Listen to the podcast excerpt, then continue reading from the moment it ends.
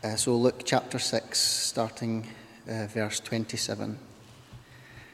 But I say to you who hear, love your enemies, do good to those who hate you, bless those who curse you, pray for those who abuse you. To one who strikes you on the cheek, offer the other also, and from one who takes away your cloak, do not withhold your tunic either. Give to anyone who begs from you and from one who takes away your goods, do not demand them back. And as you wish that others would do to you, do so to them. If you love those who love you, what benefit is that to you? For even sinners love those who love them. And if you do good to those who do good to you, what benefit is that to you? For even sinners do the same. And if you lend to those from whom you expect to receive, what credit is that to you? Even sinners lend to sinners to get back the same amount.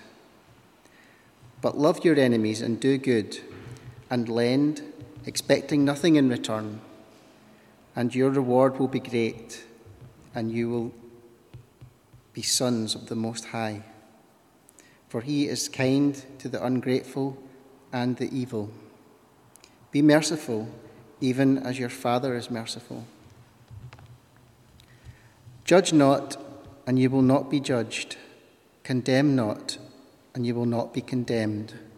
Forgive, and you will be forgiven. Give, and it will be given to you. Good measure, pressed down, shaken together, running over, will put into your lap. For with this measure you will use it for with the measure you use, it will be used back to you. He also told them a parable Can a blind man lead a blind man? Will they not both fall into a pit? A disciple is not above his teacher, but everyone, when he is fully trained, will be like his teacher. Why do you see a speck that is in your brother's eye, but not notice the log that is in your own eye? How can you say to your brother, Brother, let me take out that speck that is in your eye, when you yourself do not see the log that is in your own eye. You hypocrite! First take the log out of your own eye, and then you will see clearly to take the speck that is in your brother's eye. Amen. Heavenly Father, we thank you for the gift of your word to humanity. We thank you particularly for this part of your word, which gives us the words of Jesus Christ, your Son. And Lord, we pray that as we think on these things, as we discuss them now, that your word would work its way into our hearts, that we would have soft hearts, that we'd willingly and gladly receive your word and then put it into practice in our lives. In Jesus' name, Amen. So, what is a Christian like? What you'd answer to that question, I guess, would be based on your experience of meeting Christian people in the past. There could be a whole range of uh, things that you might answer. Some people, I guess, would say that Christians are kind of wet blankets, soft, people whose existence is based around weak tea and crumpets and jumble sales, and people who wouldn't say boo to a goose, although I'm not sure why you would say boo to a goose. Perhaps you've met some Christians like that. But there are plenty of others, and perhaps even more, who would say that Christians are harsh, judgmental moralists. People who see themselves as superior to others, who take a self righteous stand on everything and love to put people down. Perhaps that's been your experience. I've certainly met some of those. Can I encourage you this morning, whatever your previous experience of Christian people has been, whether you would call yourself a Christian or whether you absolutely wouldn't, can I encourage you to listen to the words of Jesus as he speaks about what Christians should be like, about what his, behave, his disciples should behave like, about how they should treat others. Well, that would be much better, I think. That's what Jesus is doing in these verses that we've had read to us. He's giving us ethics for his disciples. He's teaching his followers what they must be like. Now, these words come from a sermon that Jesus gave early on in his ministry in Galilee. It's sometimes called the Sermon on the Plain, uh, which is to distinguish it from its more famous brother, uh, the Sermon on the Mount. And last week, in the first part of his sermon, Jesus set expectations for his disciples. He told them the life that they could expect if they followed him. And he said that it would be the good life, the blessed life, the happy life. But that that happiness would not come in the way that people in the world expect. He was quite clear that following him meant both happiness and hardship and persecution. Just get a taste of that. Just have a look back over the page to verse 22 with me. Uh, we saw this last time.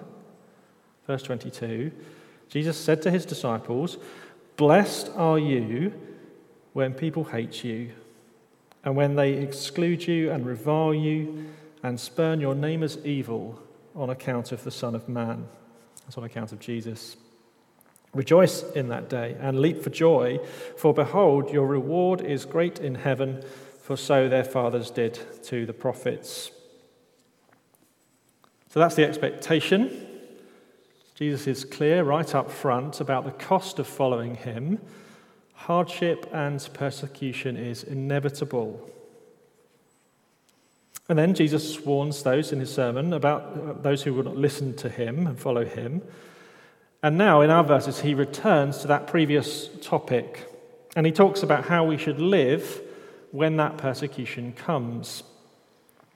So he set our expectations as disciples, and now we have the fundamental ethics for the people of God how we should live in a world that is full of hostility towards Christian people and is full of sin. And Jesus puts this to us in two parts, which is how we're going to look at it this morning. What will mark out disciples of Jesus is two things. Number one, verse 27 to 36, a radical love of others that astounds the world. And then two, verse 37 to 42, a radical view of self that wins people over. And you'll see on the back of the service sheet, uh, those two headings are there if you'd like to make notes. So let's take the first one, verse 27 to 36. Now, it's quite hard to communicate just how radical and astonishing the things that Jesus says here are. What he says in verse 27 and verse 35 is sometimes called the hardest commandment, or perhaps the highest ethic. And it is truly radical. Love, not your family, your children, not your friends, not your neighbors. Love your enemies. If you live on this earth long enough, and you will find that you will have enemies of one degree or another. It might be personal enemies. It could be a difficult colleague who dislikes you, or a neighbor who has shunned you. Could be a family member who treats you harshly, or a former friend who has turned on you. Now we've got our young people in this morning. Perhaps you could think of someone at school or at university, someone who says nasty things to you or nasty things about you to others. Perhaps the hardest thing about school life is not the work, but the people who can be so cruel. So these are personal enemies. But then there are more public enemies, aren't there? There's the government that opposes what you believe in sometimes. Government that makes laws that are unjust or wicked. And that can be true here in Scotland. But think, think perhaps of our gospel partners in East Asia and the powers that would seek to shut their churches down or who would interrogate their brothers and sisters before locking them up. Perhaps we could even think about political or national enemies during times of conflict or incidents of terrorism. In a world full of evil and sin, enemies abound. Now, what's your normal reaction to your enemies? Well, there are three, I think, possible reactions that we might take. We might hide, we might hate, or we might hurt. Hide, hate, or hurt. So, number one, we might hide. For many of us, we will simply just hide from our enemies. We, someone goes for us and we will run from them, we'll avoid them. That difficult neighbour or colleague, you just stay out of their way. They come into sight and you leave, you hide.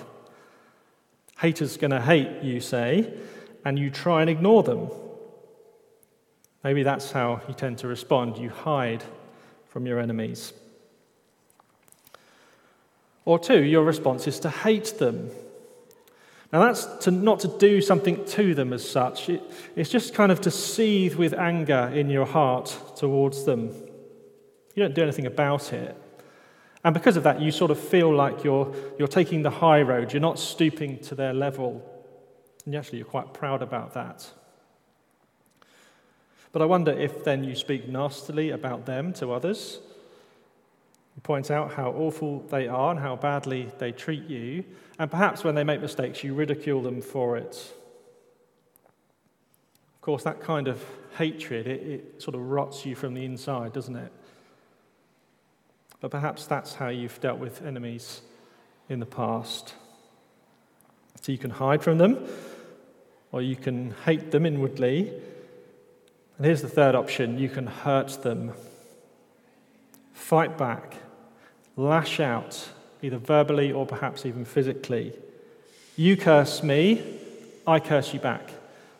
You abuse me, I abuse you. You hit me, I smash your face in. You take from me, and I make you pay. And that, in a sense, that sort of makes sense to us, doesn't it? It feels like it's just, it feels fair. And after all, we might think, well, people would just walk all over us, wouldn't we? If we wouldn't they, if we didn't just stand up for ourselves? So, this is how we react to enemies we hide, or we hate, or we hurt.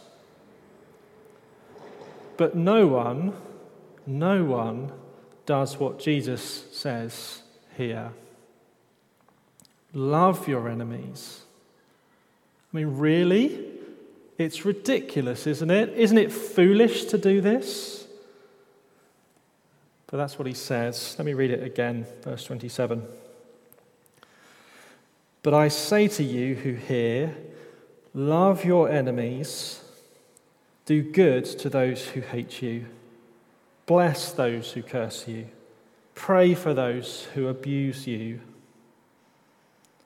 To one who strikes you on the cheek, offer the other also. And from one who takes away your cloak, do not withhold your tunic either. Give to everyone who begs from you, or really who demands of you. And from one who takes away your goods, do not demand them back. Isn't what Jesus says just so radical, so different from our normal responses? So, if we're to do this, well, we can't hide from our enemies, can we? You have to stay in the presence of your enemies to love them.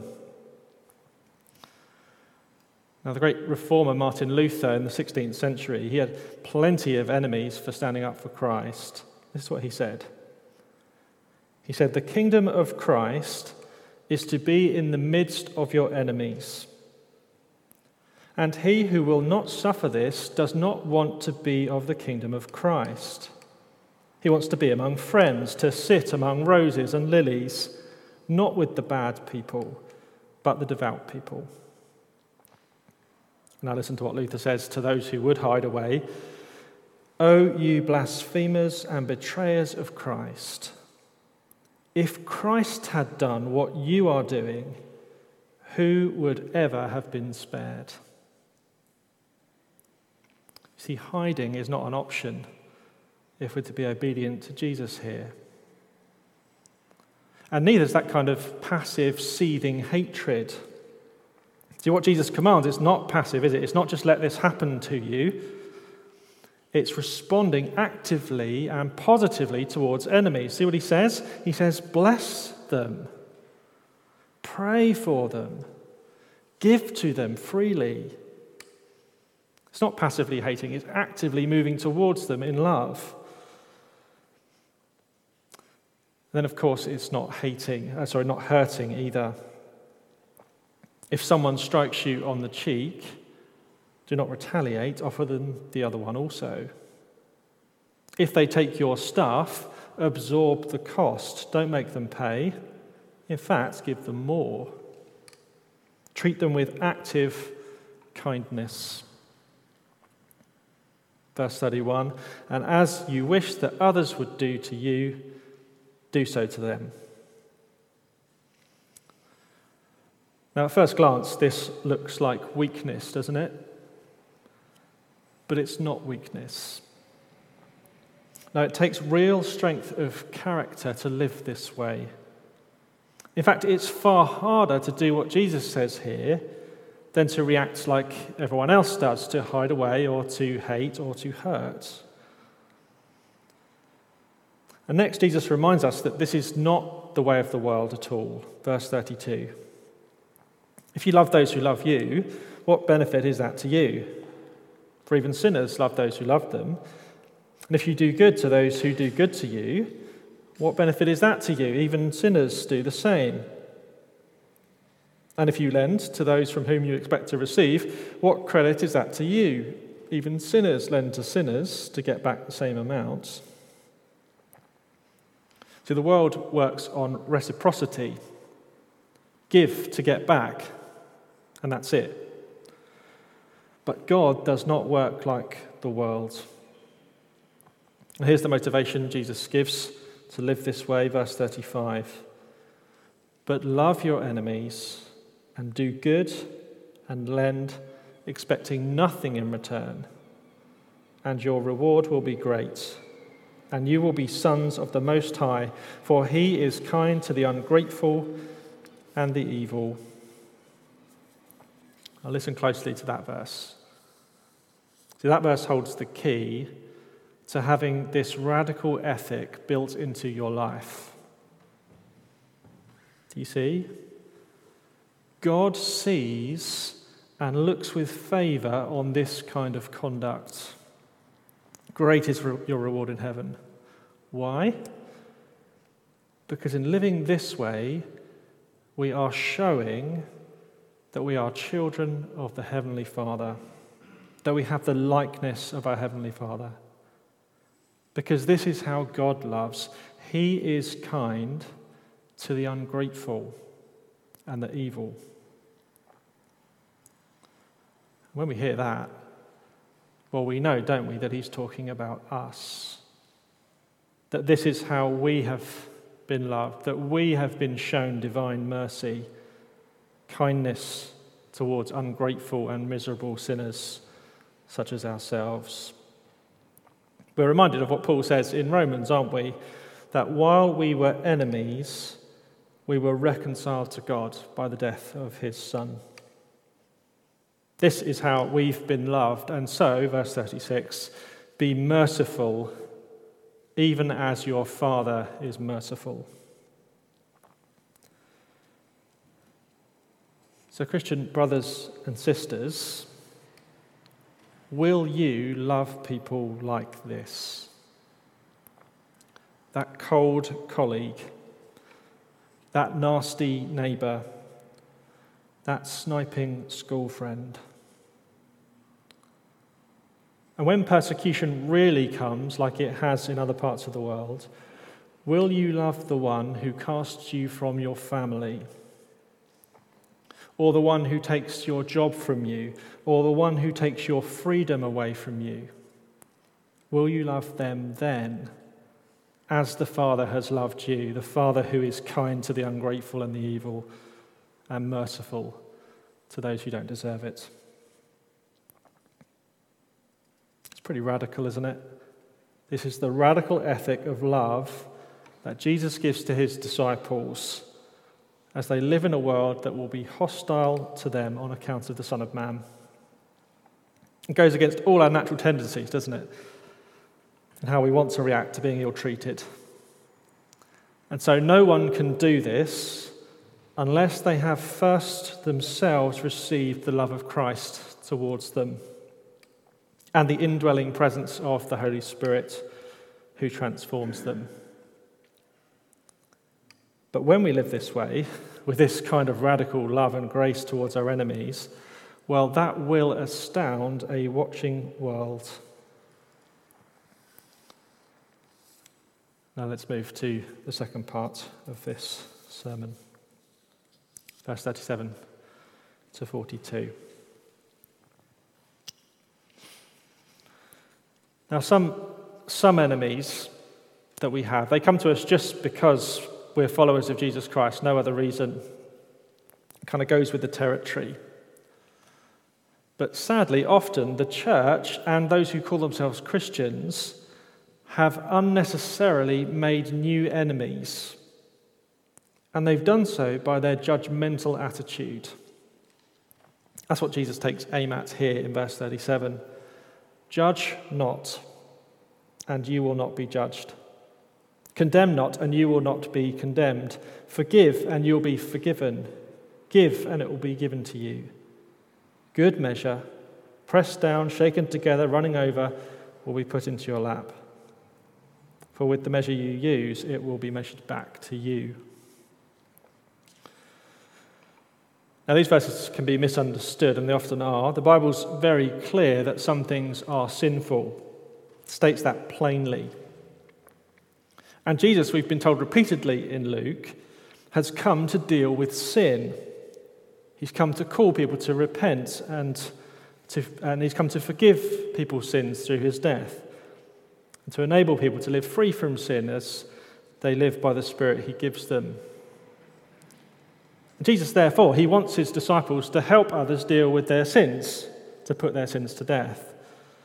And so, Jesus here, he's not, he's not ruling out all judging.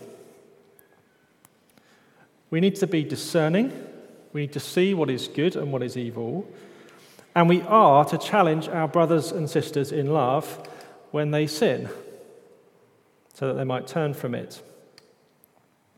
So Jesus isn't saying, as the world often says, look, no one can say anything to anyone, as if somehow no one can ever tell anyone else that what they've done is wrong. That's the spirit of our age. Each individual decides what's right and wrong for them, and no one can judge another. Jesus isn't saying that here. Actually, when you think about it, he can't be saying that here because he is, in fact, himself saying that this attitude and this behavior is wrong. So, what is it that he is taking aim at? It's not judging as such, that, that sort of seeing that others are sinning. It's judgmentalism. It's the severe criticism and condemnation of others, especially when it's marked by self righteous superiority and a blindness to one's own faults. Instead, there's a better way. We, ref- we refuse to judge and condemn, for we know that there is a judge in heaven who rules over us. Jesus says, Judge not, and you will not be judged. See, we see ourselves, we have this view of ourselves as deserving judgment. And so instead, we forgive and we give, show generosity and grace towards fellow sinners. He's echoing the verses that have come before Be merciful as your Father is merciful. The measure we use shall be measured to us. Now, Jesus here, though, is putting his finger on something, isn't he? Something that all of us are guilty of, but perhaps especially religious people are guilty of. And it's this that we are very, very good at seeing other people's sins.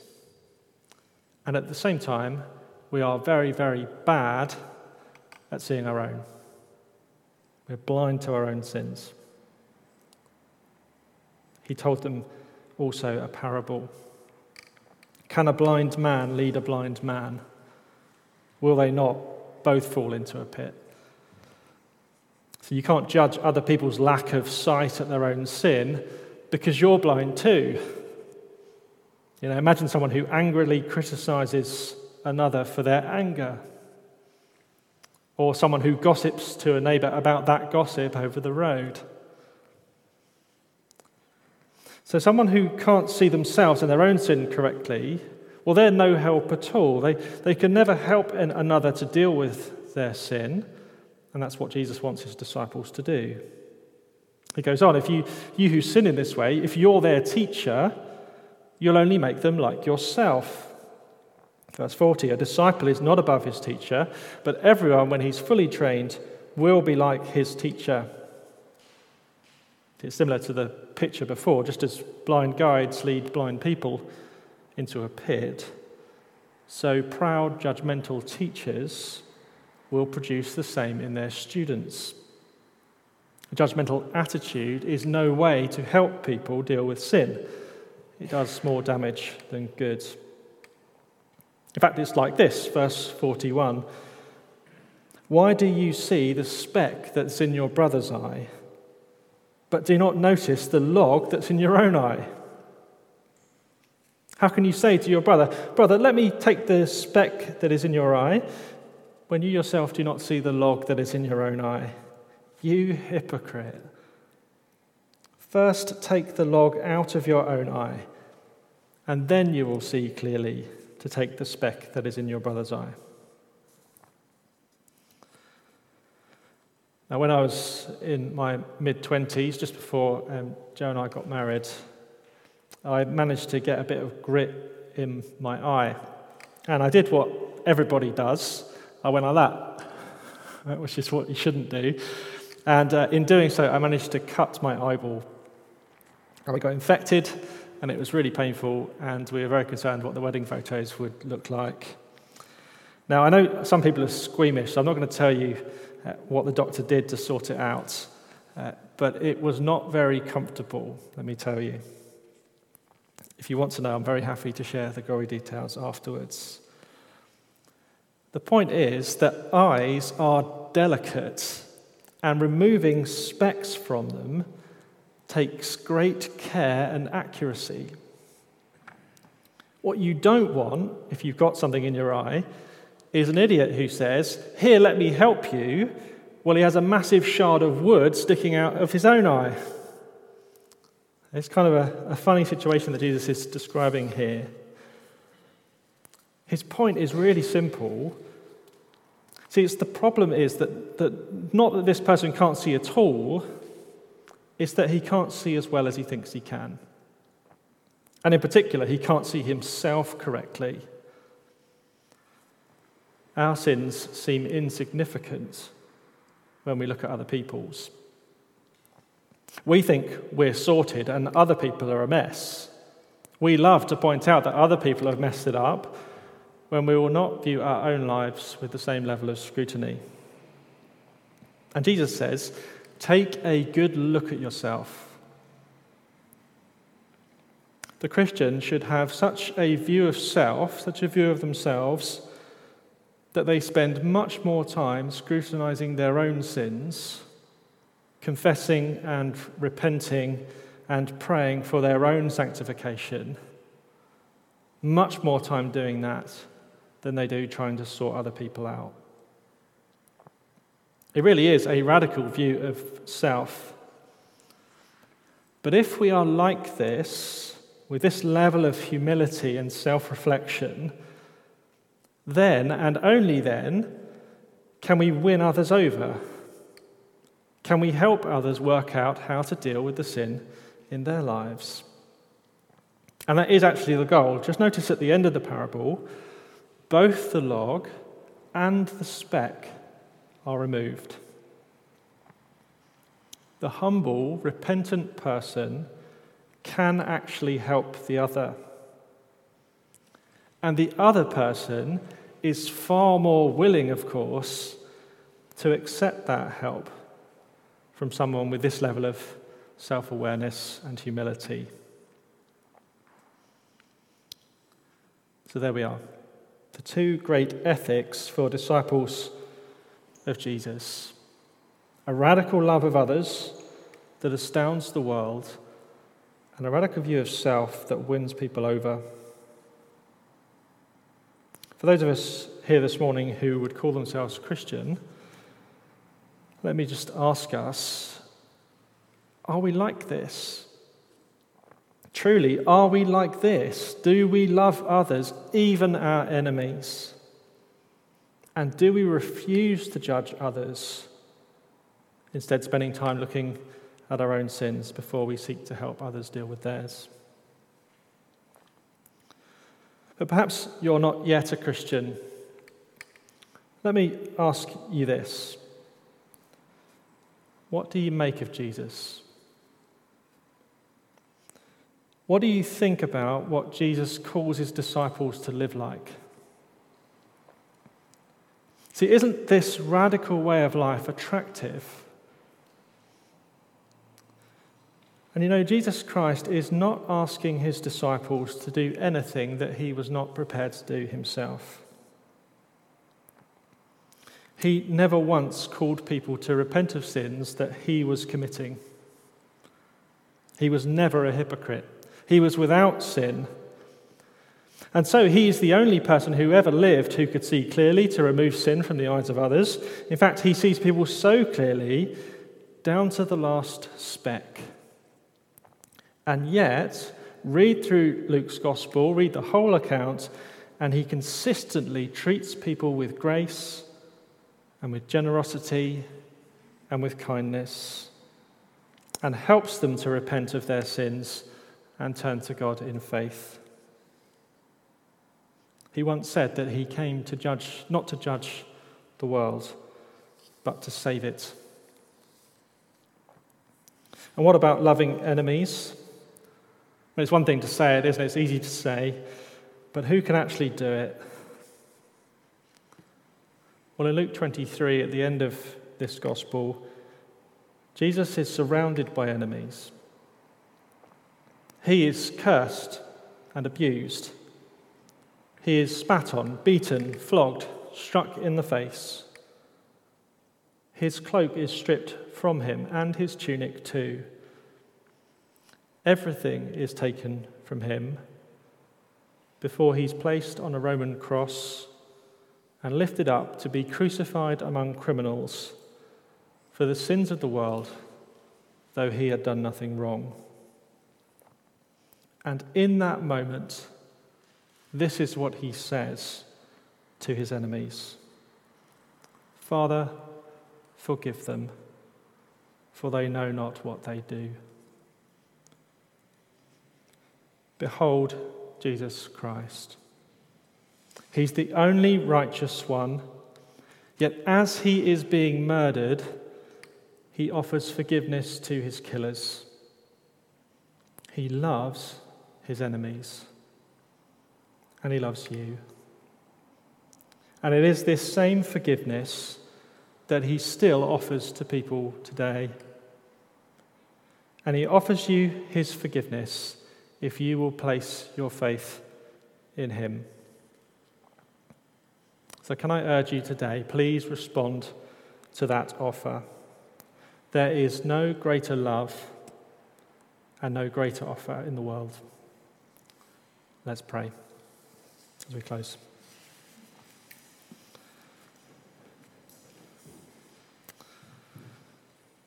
Our Father, we thank you for Luke.